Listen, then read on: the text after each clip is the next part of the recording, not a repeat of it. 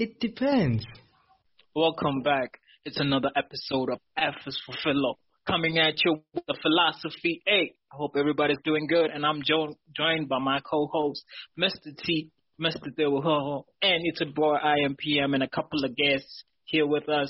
Yo, it's about to be another one. Guys, say hello. Say hello to the audience.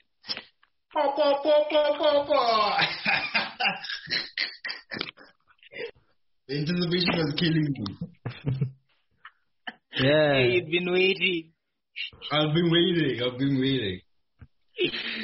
Hey, Mr. Tebza. Yeah, hello to the listeners. Hope it's going to be a joyful ride. Enjoy. Now today, man, I want to talk about the web. The internet, and how it's affected us, guys. Now, I'll start pretty simple. So, when were you guys introduced to the internet? Very simple, this question. Mr. Tebza, I'll start with you today. I think I was first introduced to the internet when I got my first phone. That was probably I was doing grade 8. That was when I got my first phone, which was in 2011, if I'm not mistaken.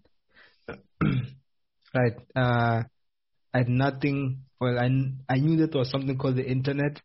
I knew that there was people that I knew that had access to it, but I had never personally got to interact with it, you know.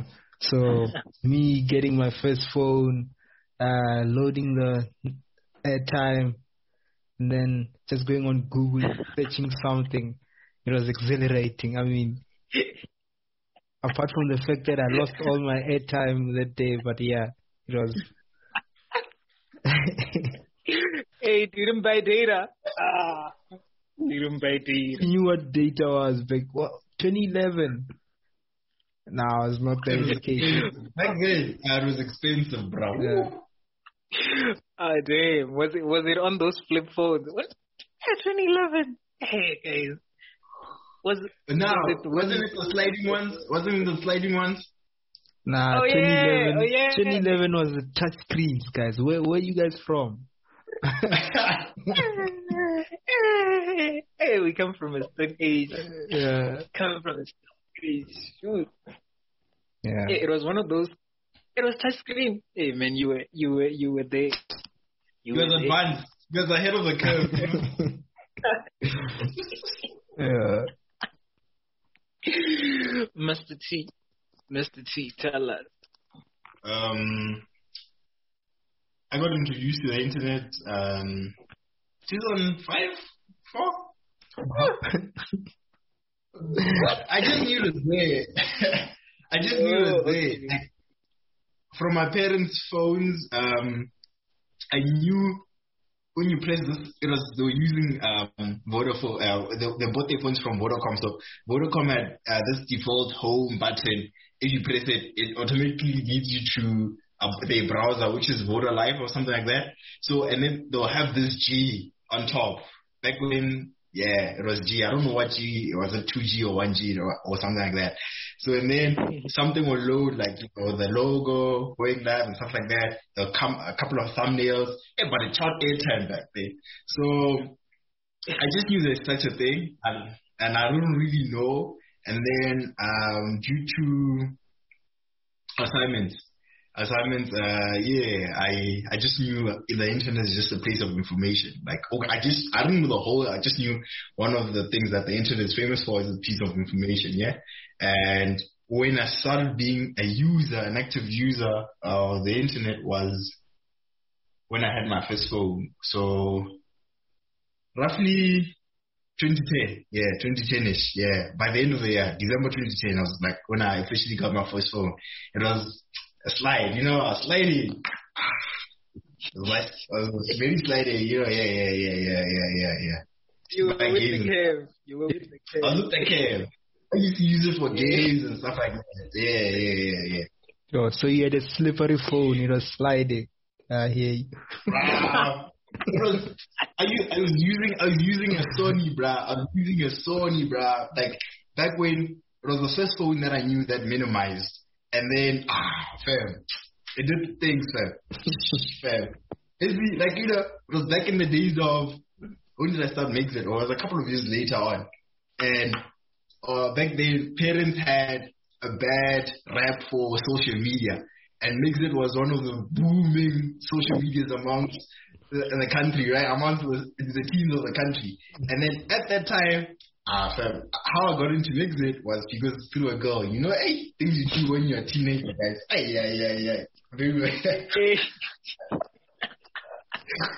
The whole minimizing thing, like, I'll be like, they're busy chatting. And parents, when I hear footsteps, press the whole button. I'll be playing games. Yeah. Hey, it was that rough. Okay. It was rough, boy. Oh my god. When did I get introduced to this phenomena, the internet? Did I even know what the internet was? Yo.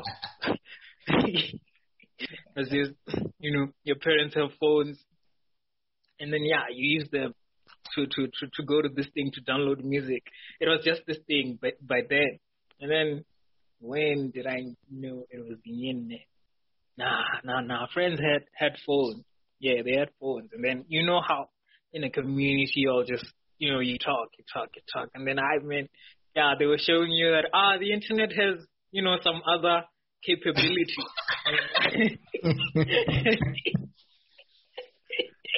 I don't want to, I'm having a Jesse thought in my mind, so I'm just going to keep it there.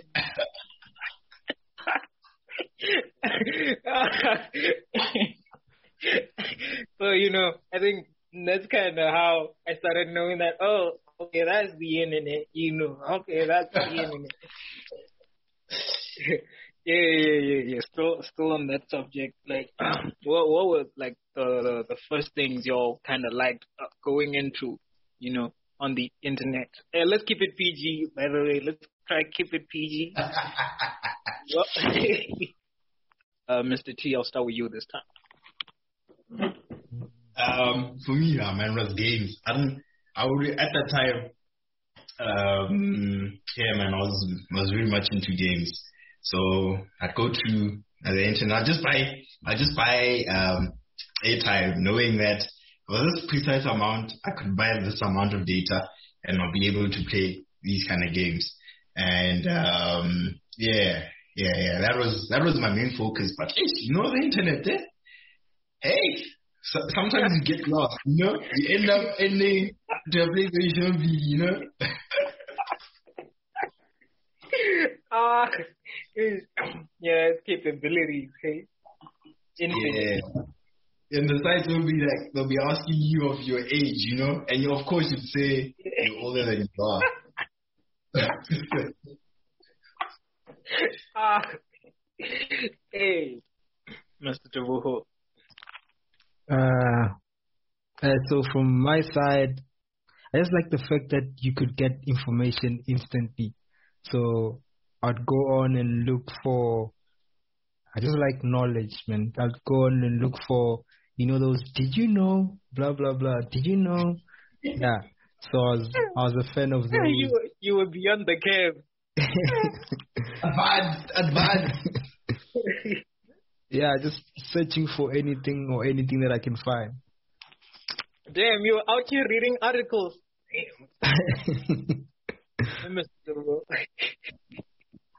Hey, damn. What did I do? Yeah, it was games. And, you know, some other times, you know, when you're growing up, hormones, the internet, infinite capabilities. Guys, 2 and 2. 2 and 2 together. Cause yeah. Beyond that, I didn't really know much about the internet. I couldn't say that I go there and then try to find articles or anything. As a kid, you know, you're chasing pleasure. Not like that, but I mean things that will kind of like feed your pleasure, games, type of things like that. Yeah, now I'm gonna move way off. You didn't tell us the age where you started using the internet.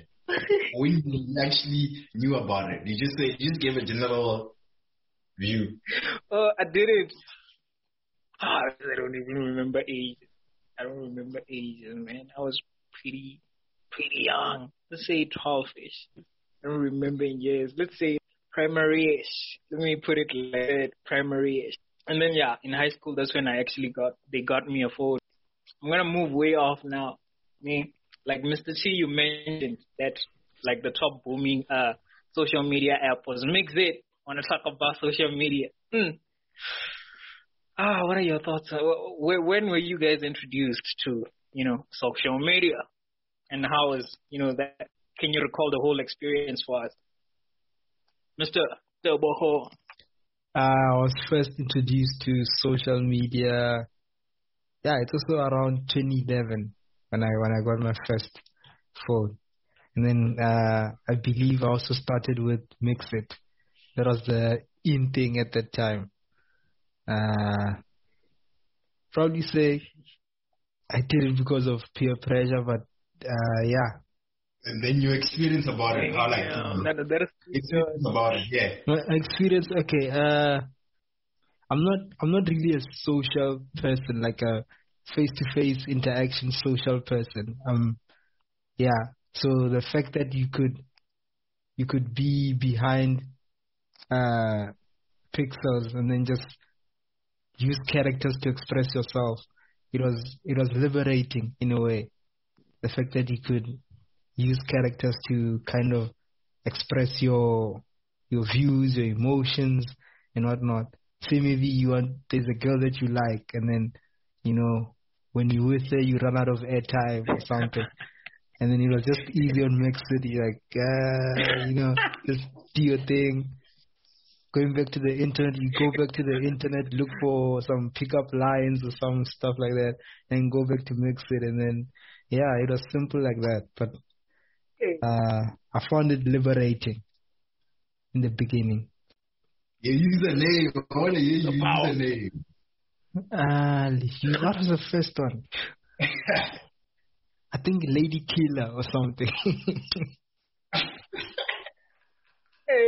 Yeah. That's it, yeah.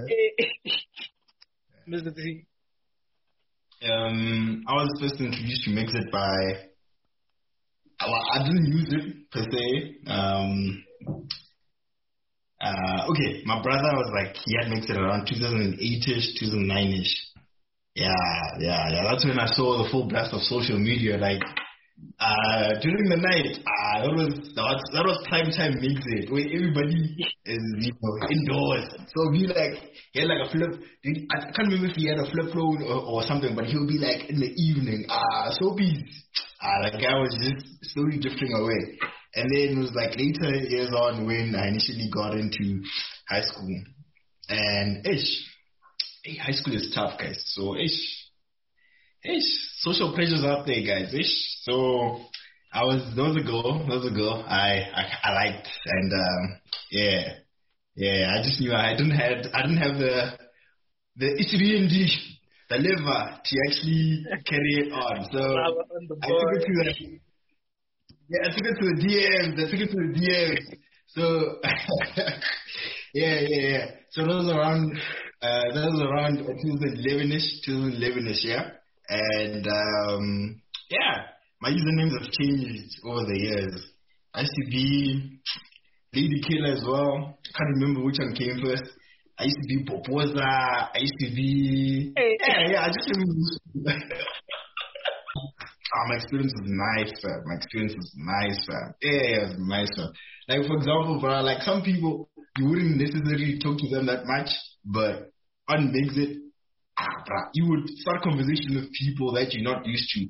And you just, it'll help certain relationships grow much faster. It was nice, And plus, the best part was that in my household, it was seen as this kind of like shady, taboo-ish kind of thing. So whenever I was on it, I was like, it made things much better. I was like, It had the thrill. Yeah, it's a thrill. Yeah. So the magic question, did you get the girl? Honestly, it was not facts, guys. Didn't go well, eh?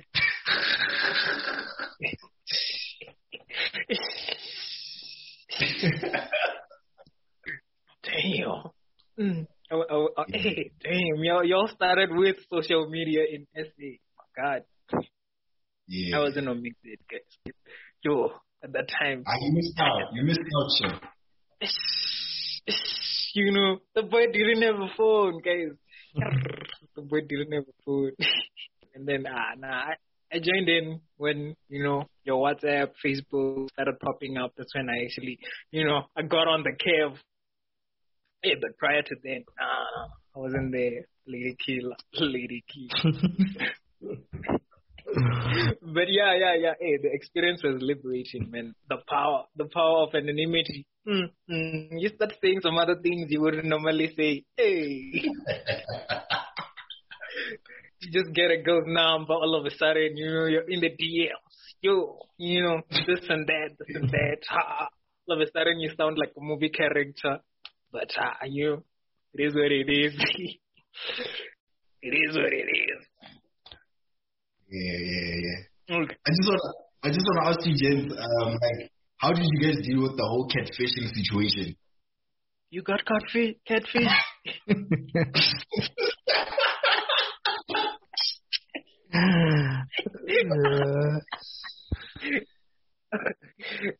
They catfished you? Oh my God. I can't remember, fam. But, fam, I was more like, whenever you text it, generally speaking from the MXit era, like, whenever you text it, you always make sure that, like, if you until you call that number and, make sure that, this is the person I'm talking to.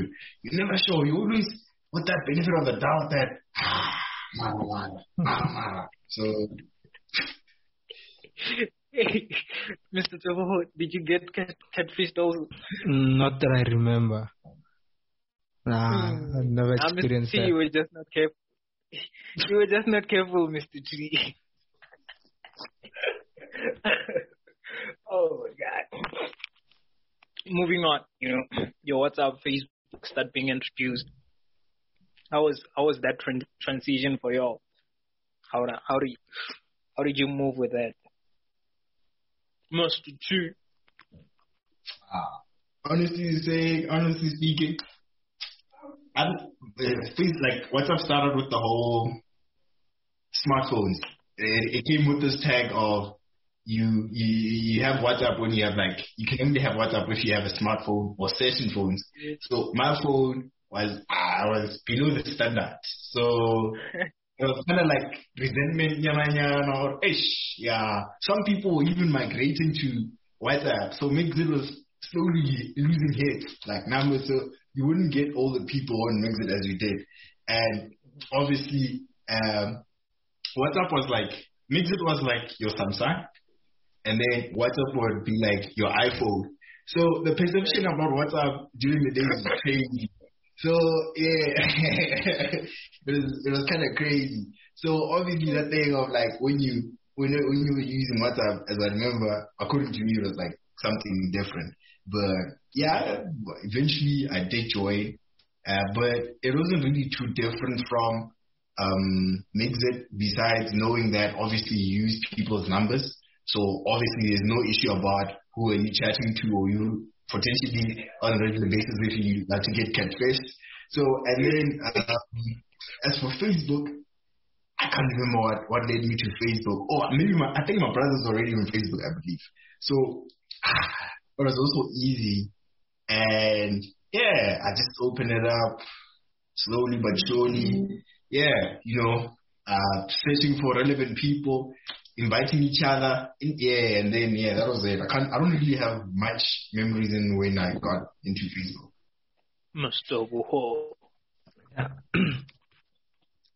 So I wouldn't say the transition from MXit to WhatsApp was that smooth, because by the time I was done with WhatsApp, it had already taken its toll on me. It got to a point where it was toxic, and then I was just like, what, I can't do this anymore. It became toxic. So the transition wasn't smooth. it was a case of everyone was saying, hey, do you have WhatsApp? I'm like, no, I don't have WhatsApp. And you're like, okay. Then you kind of, you start becoming an outcast now just because you don't have WhatsApp. And I believe it was head mentality or peer pressure, whatever it was. And yeah, I got myself WhatsApp. And it was a game changer in a way, because with MXit, it was a case of profiles. Like, you can create multiple profiles and be anyone that you want to be. But now with WhatsApp, it's more personalized, because your number is you and you attach to your number. So it brought that personal aspect to social media. Yeah. And as for Facebook, same thing. Everyone talking about Facebook. How many friends do you have? Yeah. The rest is history. Yo, guys. Yeah, no, it was the peer pressure. Yeah, the peer pressure. Respect it. You must respect it, eh? Dear Facebook.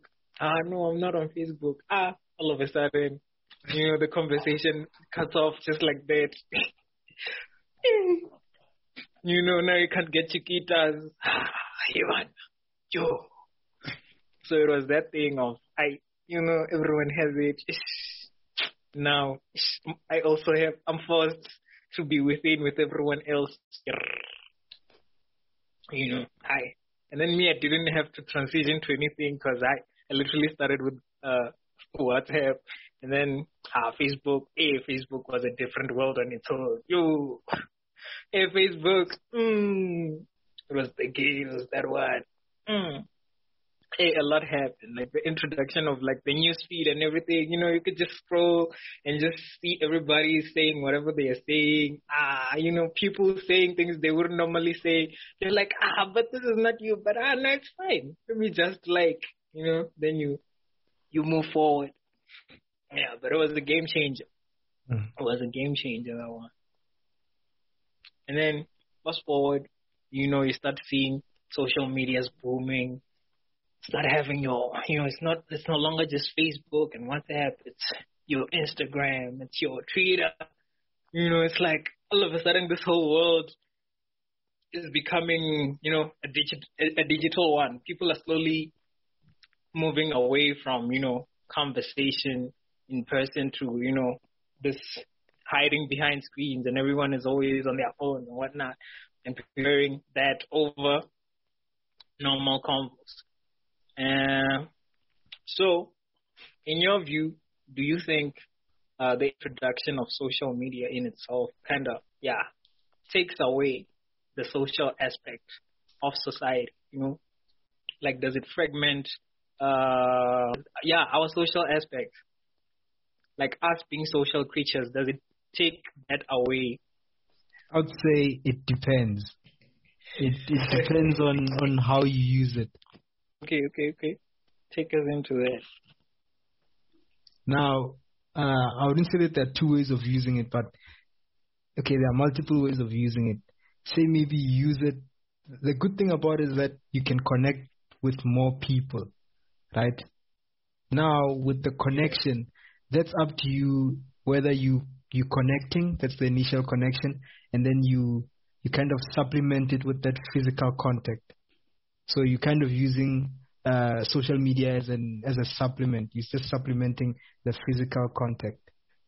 Then now if you use it without physical contact, you kind of, that's when the fragmenting comes in now, because you're only using it for one aspect, to connect to people, but not physically, the way it used to be done by, or before social media was introduced. Yeah. Or one of our audience wants to say something. Okay. Let's have him say so. So, to answer your question, bro, I think social media doesn't divide or fragment the society. Instead, it binds. Because if you think of it, no matter how you use social media, you do meet new people there. And if that's not your objective, or you want to meet new people, you still connect with the people you know, no matter how far they are and no matter how long or last you guys spoke or saw each other, you guys are still connected. So in my way, if you look at it from that perspective, social media keeps us connected, no matter the distance or the time or whatever. But then you'll still be connected to your loved ones and your friends, and the new lover will still be there in the internet. Vusi, I hear you. I hear what you're saying. Just to comment on what you said, I understand what you're saying when you say that it connects us either way, right? But you know what's the most underrated question that we human beings use on a daily basis, and we don't even regard it anymore? How are you? You know what I'm saying? When someone asks you, how are you? Now, if you go on to say that I'm connected to this person, and you keep asking the person on whatever platform that it is, you ask, how are you? And then they just type, I'm good, I'm fine, you know. Yeah. So sometimes you wouldn't. Oh, let me just finish quickly. With that, now with face-to-face contact, when a person asks, how are you? There's an emotion behind it, you know. My point here is that these emojis are not enough to express or understand what a person is feeling. You know, so in my world, that connection is not enough. It's not enough to be called a connection, like the good old connections that we used to have back in the day. It is a connection, yes, but okay. It's not electricity. It's battery connection. You know what I'm saying? That's all I have to say. It's not the same. Yeah, Vusi, do you have anything to add on what he said? Not really.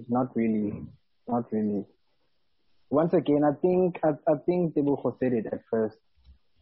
It depends how you use social media, you know, because if you come with fake intentions and like you're not realistic, even when you interact with people, whether they're new or it's people you normally interact with, but then if you have this certain character when you are behind the keyboard, then it's a different story.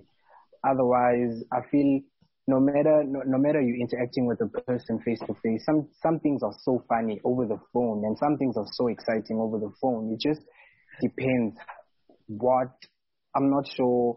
Let me put it this way. It depends the state the convo is in and you guys are in. I like how you put that.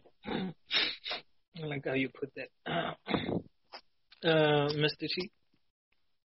I agree with whatever's been said on the floor so far. And I guess it's just, I'm just going to say this. It all depends on what's your intention? How mindful are you of the conversations that you're trying to have? So it will help you. Social media will heighten your connections with people if truly you want to connect to people.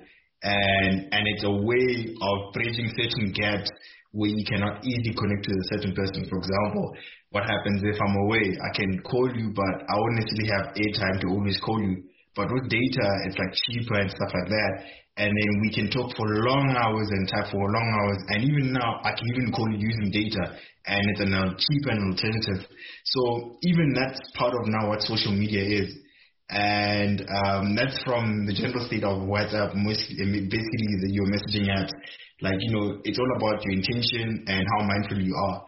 And basically, if you want good intentions for yourself, you'll read those kind of intentions. But more or less, if you find yourself kind of, mixed in a way, you'll truly get some mixed reactions that aren't so good. All right, guys. It's about that time. It's time for our break. All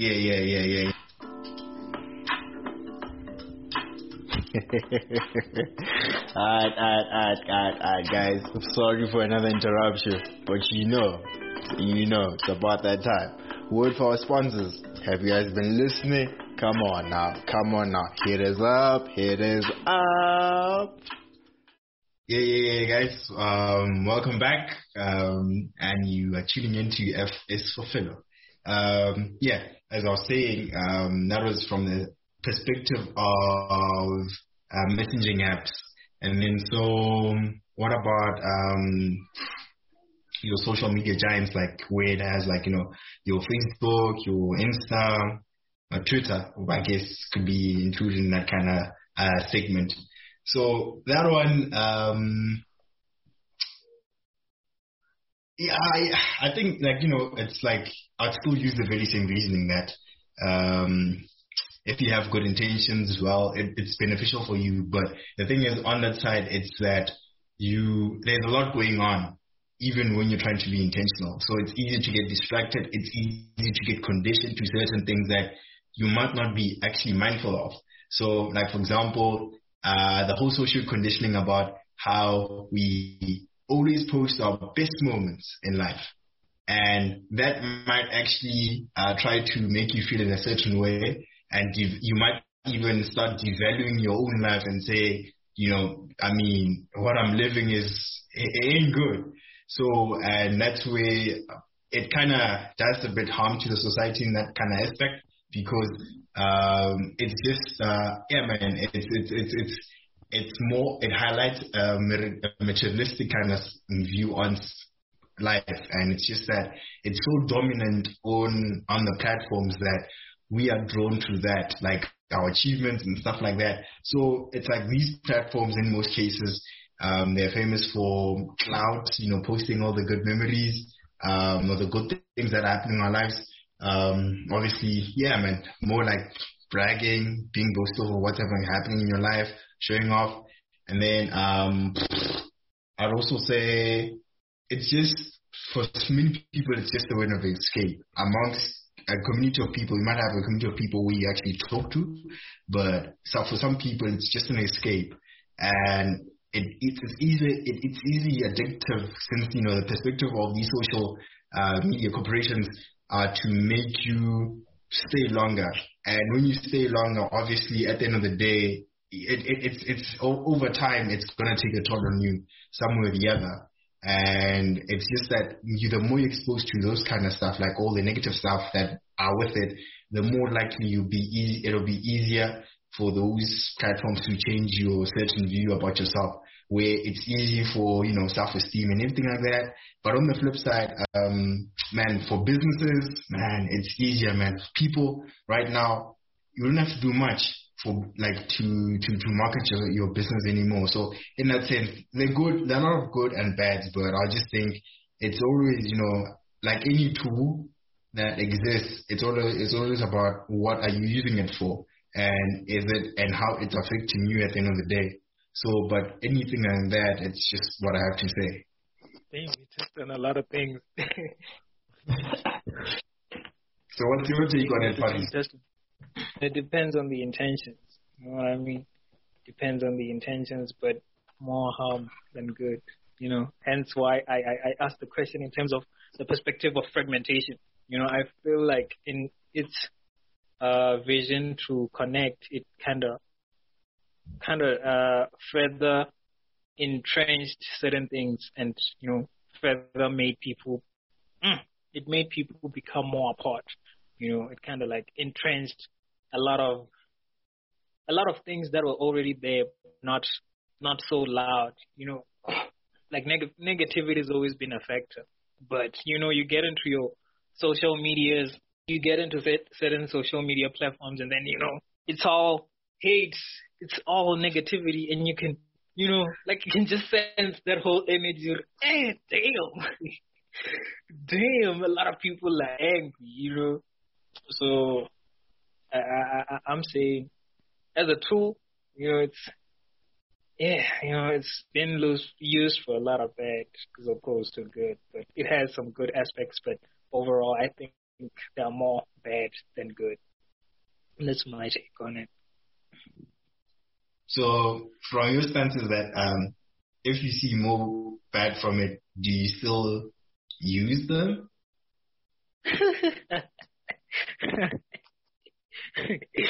Okay, wait. I'm about to get to the next question, which answer your question. So you're not going to answer? I'm going to answer. Yeah, okay, I'm going to answer. But I'll answer in terms of a question, man. Which is, don't you, like you said, it depends on intention, but don't you think social media kind of outlines what was already there? You know, like you saying people post best parts of their life. Isn't that what people naturally do in an environment? You know, it's not like it's anything new. It's just now it's here in your phone. Like every minute you can go and check that, oh, no, this one is still wearing a Louis Vuitton bag. This one is still wearing a... Louis Vuitton shoes. You know, you still see it in a community. People having the same characteristics or having the same behaviors. Well, I'll take it first. Okay. Yeah. Social media generally is just a platform, right? Like any platform, the bottom line is the users. What are the users gravitating towards? So the intention of a certain platform might be a certain thing, but as long as more users are, going in a certain direction, that in a way pulls, that's at the end of the day, that's what defines that certain platform, what it's known for. So, and in the aspect of your Facebook, Instagram, your Twitter, all those where you can share more than just you can share more about your life. Even LinkedIn, I guess it's part of it's there, right? So those platforms just magnifies what we are as a global society. And right now, if you look at it, the common narrative is capitalism works than any other, system out there. And that being said, it goes back to if capitalism works in our society, what are the characteristics of capitalism? Well, capitalism, it has those kind of materialistic kind of vibes to it. Like, you are much happier when you have more. You're much happier if you have much money at your disposal. So it's like that kind of mindset or mentality in us overflows onto Facebook or your Instagram or any other platform or even your LinkedIn where you're trying to flaunt of what we have in our possessions because, I'd say it's one of the spillover effects from such a capitalistic kind of mindset. Because imagine this, right? If I just want to see it this way, right? More likely the intention would be if a socialist country, not communism, there is a difference, right? Communism, socialist, you guys, So socialism is more like the mix between communism and capitalism. So imagine if a socialist country started Facebook, for example, right? So their community is based on trying to help each other more or not rely on the sense of money or profit narratives, but more of like, okay, what's good for me and you? I guess that's, in most cases, in a very socialist kind of country that is, for the people and the people, right? So when you have such a platform, most likely people won't be drawn to the whole, flaunting their kind of life or stuff like that. But naturally, over time, it'll eventually lead to the whole thing of what social media is right now. Because people are people. Like, we all carry insecurities in us every day. So the best thing in us is we try as best as we can to use whatever opportunity at our disposal to make ourselves feel better about ourselves. So imagine, okay, you emotionally, you might not be in a good place. But in the sake of, hey, what do I have also? I have some materialistic kind of stuff that actually are worth, they're good. I mean, in the eye of the society, it's most people would love to have those kind of stuff. And while you would take pictures where you are, or you're taking pictures of yourself, but you're also expressing or just depicting of what you have as possessions. So, and that kind of makes you feel good about yourself, knowing that, oh, this is me and stuff like that. And people are naturally gonna see them, and you're gonna. It's just at some point of form. It's just that yeah, social media at the end of the day has a form of focusing more on human vanities than what really counts as a society, where we just want to reach out, but it's just many people carry insecurities, and that's all I gotta say. And they just, yeah, they're highlighted there or spotlighted there. Makes sense. So you're saying it highlights what is already in us. Yeah. Is that what you're saying? Yeah. Mr. Tebza, your take. Yeah, my take. I agree with what most of the things that TT mentioned. Most of the things that he mentioned I also thought about, except the part about capitalism. I don't know about that. I also don't want to go deep into it because we won't come back. But it's fine. Let's just sweep that under the rug. Fariz, I agree with your the way you asked the question, right? These things are already there. Human beings have a tendency to peacock, you know. You know how a peacock, when it's time for mating season, then it shows it's colorful, whatever. Yeah, so we human beings also have that ability to peacock, whether be it because of hypergamy or whatever it is. We do that. It's human nature. So with that... Hey, wait. Hey, what is hypergamy? Hey, dog, what is hypergamy? Just stay through that. So hypergamy would be... someone's hand is up there. Yeah. Okay, hypergamy would be... say maybe... Let me give you in the form of a scenario. Say maybe there's a guy, right? He's peacocking on social media, showing his cars, his possessions and whatnot. So in his ideology is that he understands how hypergamy works. Hypergamy is basically the women get with the highest ranking. I think I've mentioned this before. Highest ranking male in the society. You know. So the reason these guys peacock is because they're trying to attract the female of their choice, and so that they can reproduce and whatnot.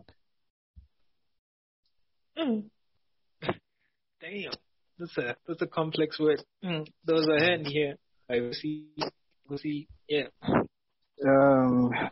was me, Friso. So I hear you guys, but then I want to start off and say that overall, internet is toxic. Like internet as a whole is toxic. And Facebook is a little microscope of the internet, right? So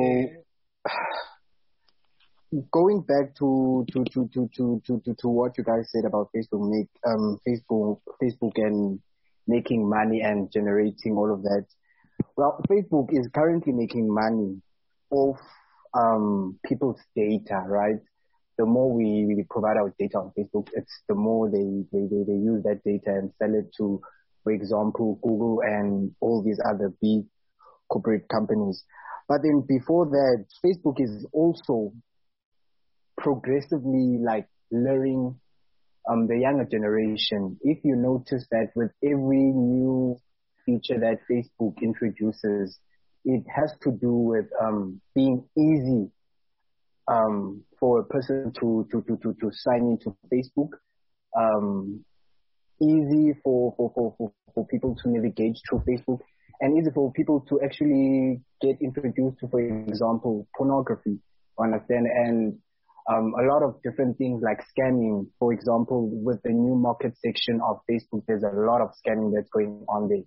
So basically, Facebook, being a microscope of the internet, it also magnifies what we truly are and what our society is built in. For example, the fakeness that comes with social media as a whole, especially Instagram, people faking a certain lifestyle that they do not live. It actually has always been there. It's even given a name. It's a mental disorder, you know.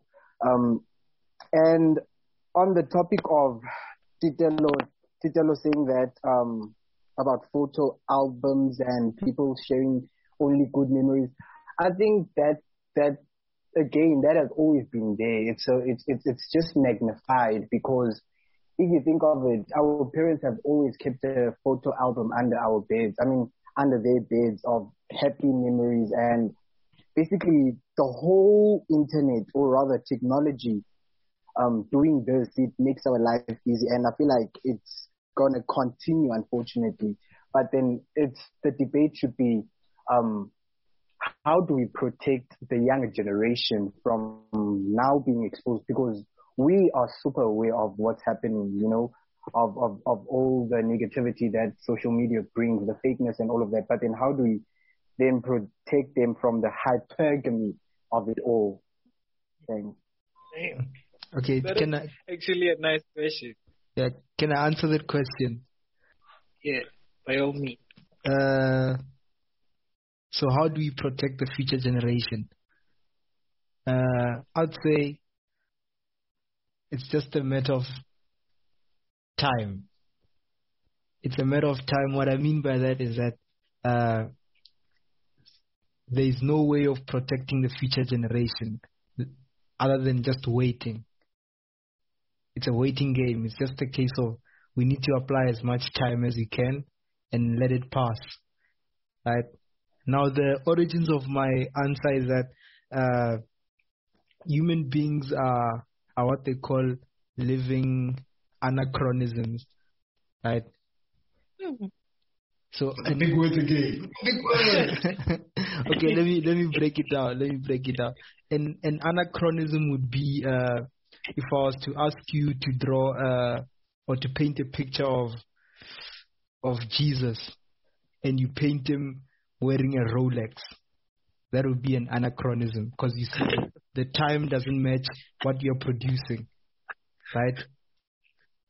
Now, with human beings being anachronisms, we only develop to look for the next meal, to look for a place to sleep, to look for shelter. You know, our ancestors were built for that, right? But now, in this age that we live in, it's just information going around. So our brains are not yet ready for that information that's circling around. Like, if you say that the internet is toxic, what we are basically saying is that the information that we consume on a daily basis is toxic, and the internet could be that information, right? So with us giving it time, we kind of allowing our brains to undergo evolution. Maybe we'll get to a point where we can absorb this information, this gigabytes of information a day. Maybe it'll get to a point where we can actually absorb it, but it'll need time, because we need to develop. The human brain has to develop. Maybe, I don't know, if I was to give a rough estimation, I'd say 7 to 8 generations. What? 7 to 8 generations. It's just a matter of time. A lot of kids are gonna die of depression and cyberbullying by that time. I mean, time. So, Faris, what's your take? Like, I'm thinking now, since he said the information thing. Since social media is, you know, controlled, you know, I believe the information that is consumed should be moderated. Let me not say controlled. Should be moderated. You know, it should be moderated, because, you know, if kids are seeing all of this hate and all this negativity, kids are gonna be conditioned to believe that the world is hate and, you know, all that. But, you know, there are some parts of the world, emphasis on some parts of the world that are, you know, quite nice. So if information that is distributed is moderated in some way, I believe that could be good.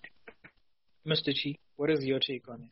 I just have a question for you, Vanessa. So since you spoke about moderation, the current moderation system that we have is that we use what you call people, and I guess and also AI. But at the end of the day, for the mere fact that we use people moderators for different kind of companies have been kind of like, whistleblowing what really goes down in the whole industry.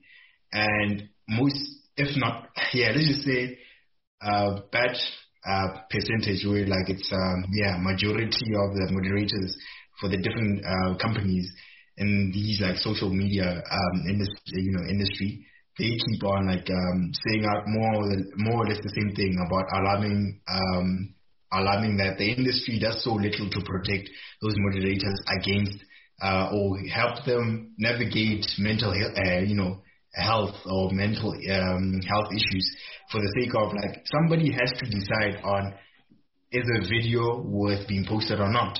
Is the video worth being on the platform or not? I hear you on that, but it's a matter of if you're going to say that, that means you should also have something in mind for those very people, because they're people as well. And you are literally saying, no, you're trying to shield kids from something, but at the expense of another human being. So those things that you're shielding that kid from, it's going to happen to another person. And with this, regarding divorce views,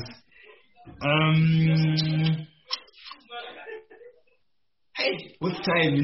Time. Hey, the problem is these companies won't necessarily stop what they're doing right now. Most of them are motivated by profit, and which is to sell data and manipulate algorithms to most likely work against you, because at the end of the day, you are the product of whoever they are. You are a product, right? And they want to make sure that they get to understand you in the best way possible. That's why they have these algorithms that say to, divide certain things, like categorize certain things, like information about yourself and stuff like that, blah, blah, blah. So at the end of the day, it's almost like they always want to ask more of what is necessary, or they'll always do more than what's necessary for just a mere connection on the internet or, connecting with people. So even like the sad part, in most cases, what's happening in the tech industries is lawmakers are always behind in making the necessary laws to prevent certain actions. So, and remember, just like how in how society is built, laws exist because of preventing something wrong. So if something wrong hasn't happened yet, laws wouldn't exist. So that means the laws that we always have in place will always be behind. And what I've also noticed is because of tech is the technological space is developing at a very fast rate for most of these, lawmakers for them to actually understand, because most of them aren't really exposed to that certain tech. Like if you look at our own country, you look at who is responsible for planning up all this legislation, all the judiciary matters and stuff like that. Most of them, they're old. They're not as in touch as what society and technology, like the space that technology and society is moving at. And so there's always going to be a lagging. And if there's always a lagging, that means you're not anticipating the next move, but you're almost like following. And if you're always following, that means you're always at the negative side of all things. And so I believe, I don't know what kind of measures, but it's just a space I'd start, if I was to think of one, I'd start with the whole thing of encouraging whistleblowers to actually come out, because they work in that industry, and they understand what happens in those industries. And you can draw something from those measures and say, okay, these are the measures we can set ourselves to guard ourselves, because they are the people that help the machine run. They understand how the different components of how the machine actually works.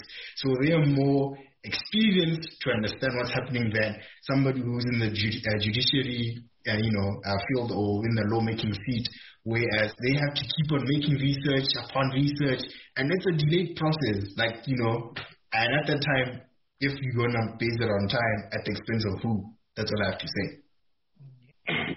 On what you said about the moderators, there's this other dog, what do they call it? The cleaners. I think they call it the cleaners. It depicts like the conditions of being a moderator. So basically, in short, these moderators are, work for third-party companies, not per se your social media giants themselves, but like they do out the contracts to like third-party companies, and then the third-party companies are the ones that actually employ those moderators, and then, you know, they moderate the content from your social media giants.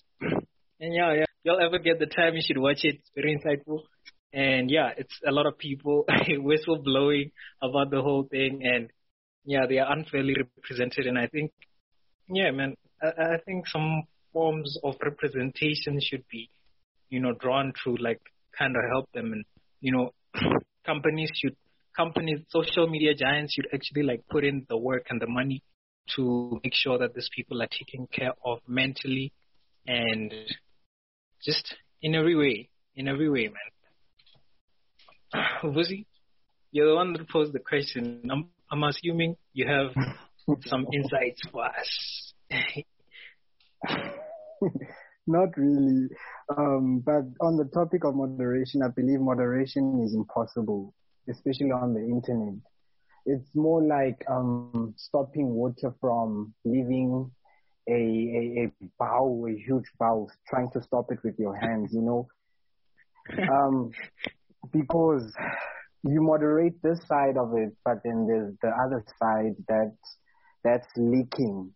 But I believe, essentially, for us to prevent the younger generation from getting influenced about this, I believe we can do so through education.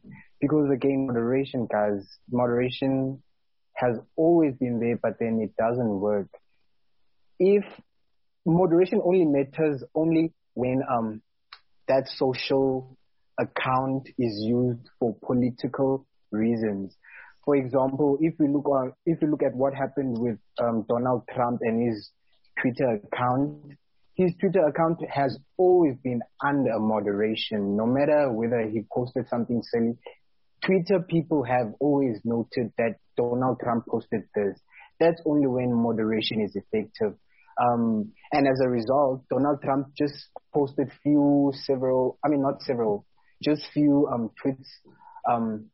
that were politically driven, and that caused a huge stir at America. And for that matter, his account was suspended, and eventually it was erased permanently from Twitter.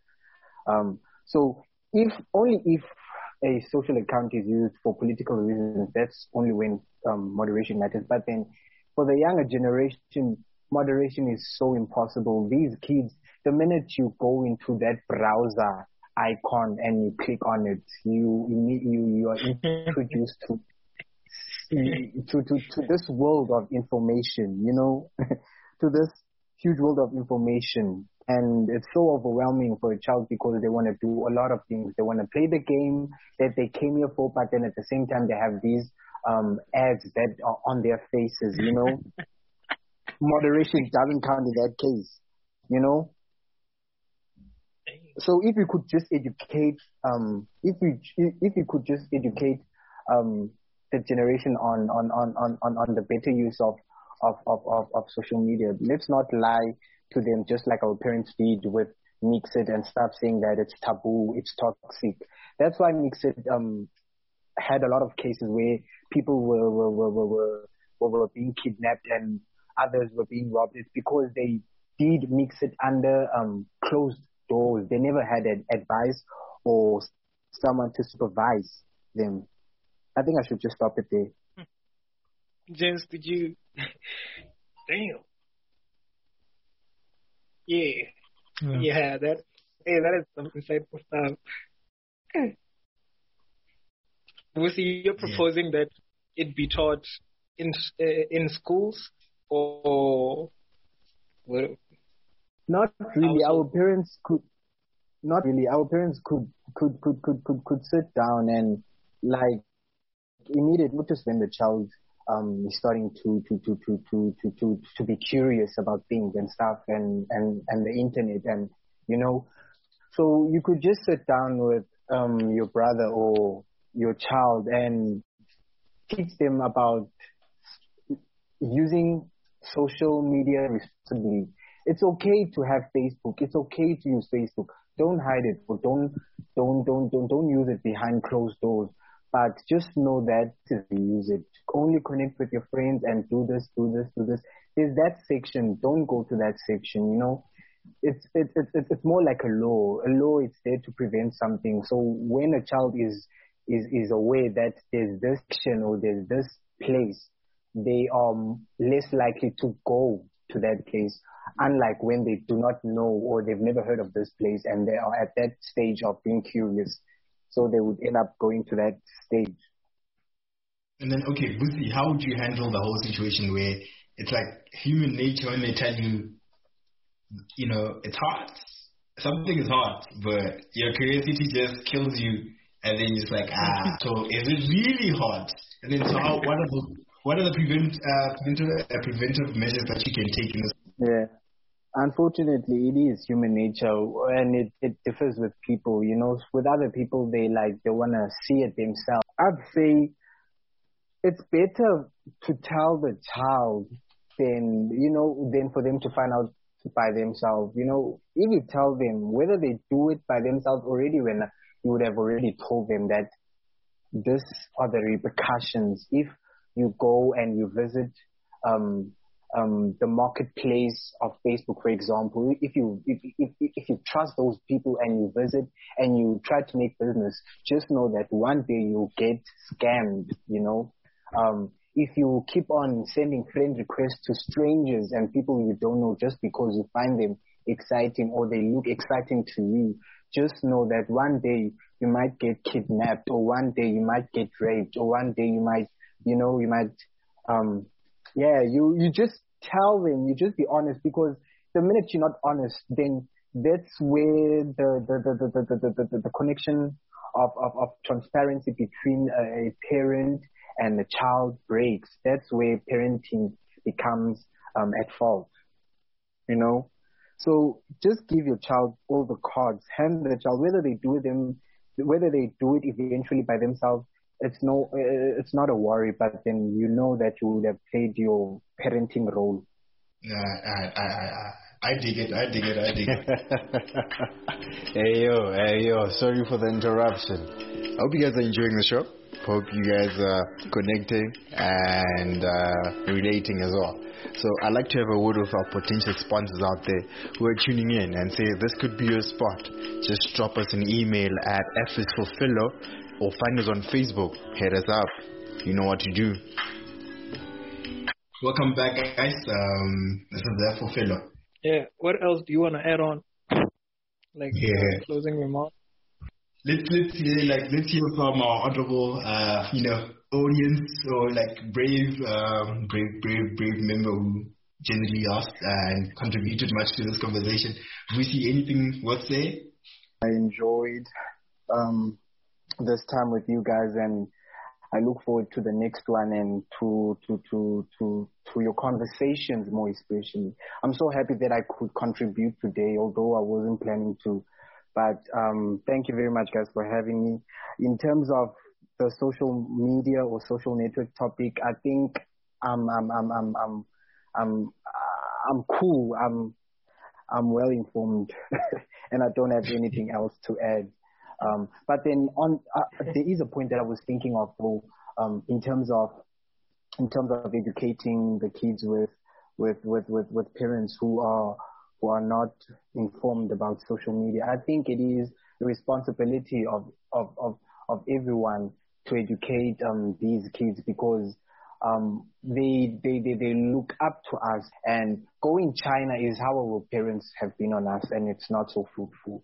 However, thank you very much, guys, for having me and for allowing me to contribute so much.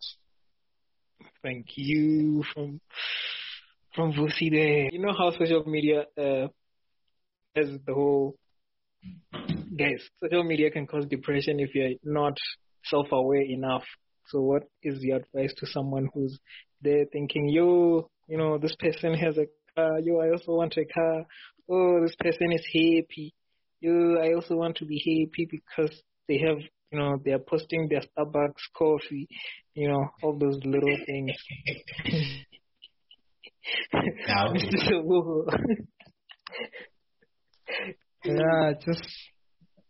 I'm sounding like a broken record here, but just go China. restrict these things, delete them out of your phone. Just like, for instance, with me, I'm only on WhatsApp because, you know, because of obvious reasons. I need to connect with people at work or my parents or whatnot. But other than that, I'm not on any other social media platform since 2017. And even on WhatsApp, like, I don't even get the urge to look at people's statuses or anything. It's just, you know, tunnel vision.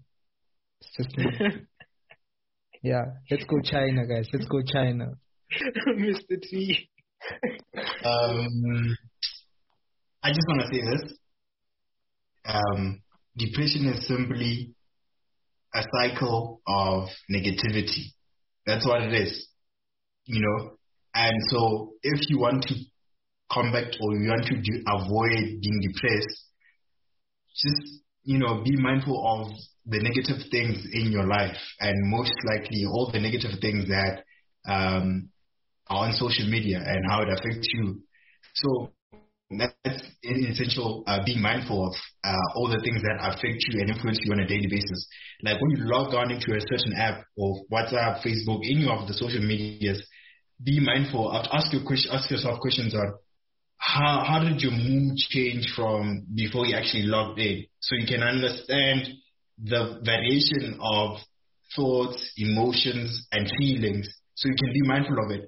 And so if, you know, just don't force stuff. Like if from your perspective you're getting more negative effects than positive, see if it's possible to manage first. If you can manage first, I mean, if you can't manage, then I guess China's the way, guys. So guys, let me inspire someone. I'm about to invite iampm here. Yeah, guys. Simple and short, it's not a competition, man. Like, those people are just posting their memory, you know. So that being said, you know, they are competing with themselves and they are making memories to show you guys. And, you know, you should go out and make memories for yourself too. Yeah. And that has been F for Philo. And, you know, look at the clock. My God. Thanks for listening. And thank you for Vusi for joining. And thank you to the Jans, Mr. T, Tewoho, and myself, you know, for myself. Have a lovely evening, everyone. Have a lovely evening. It depends.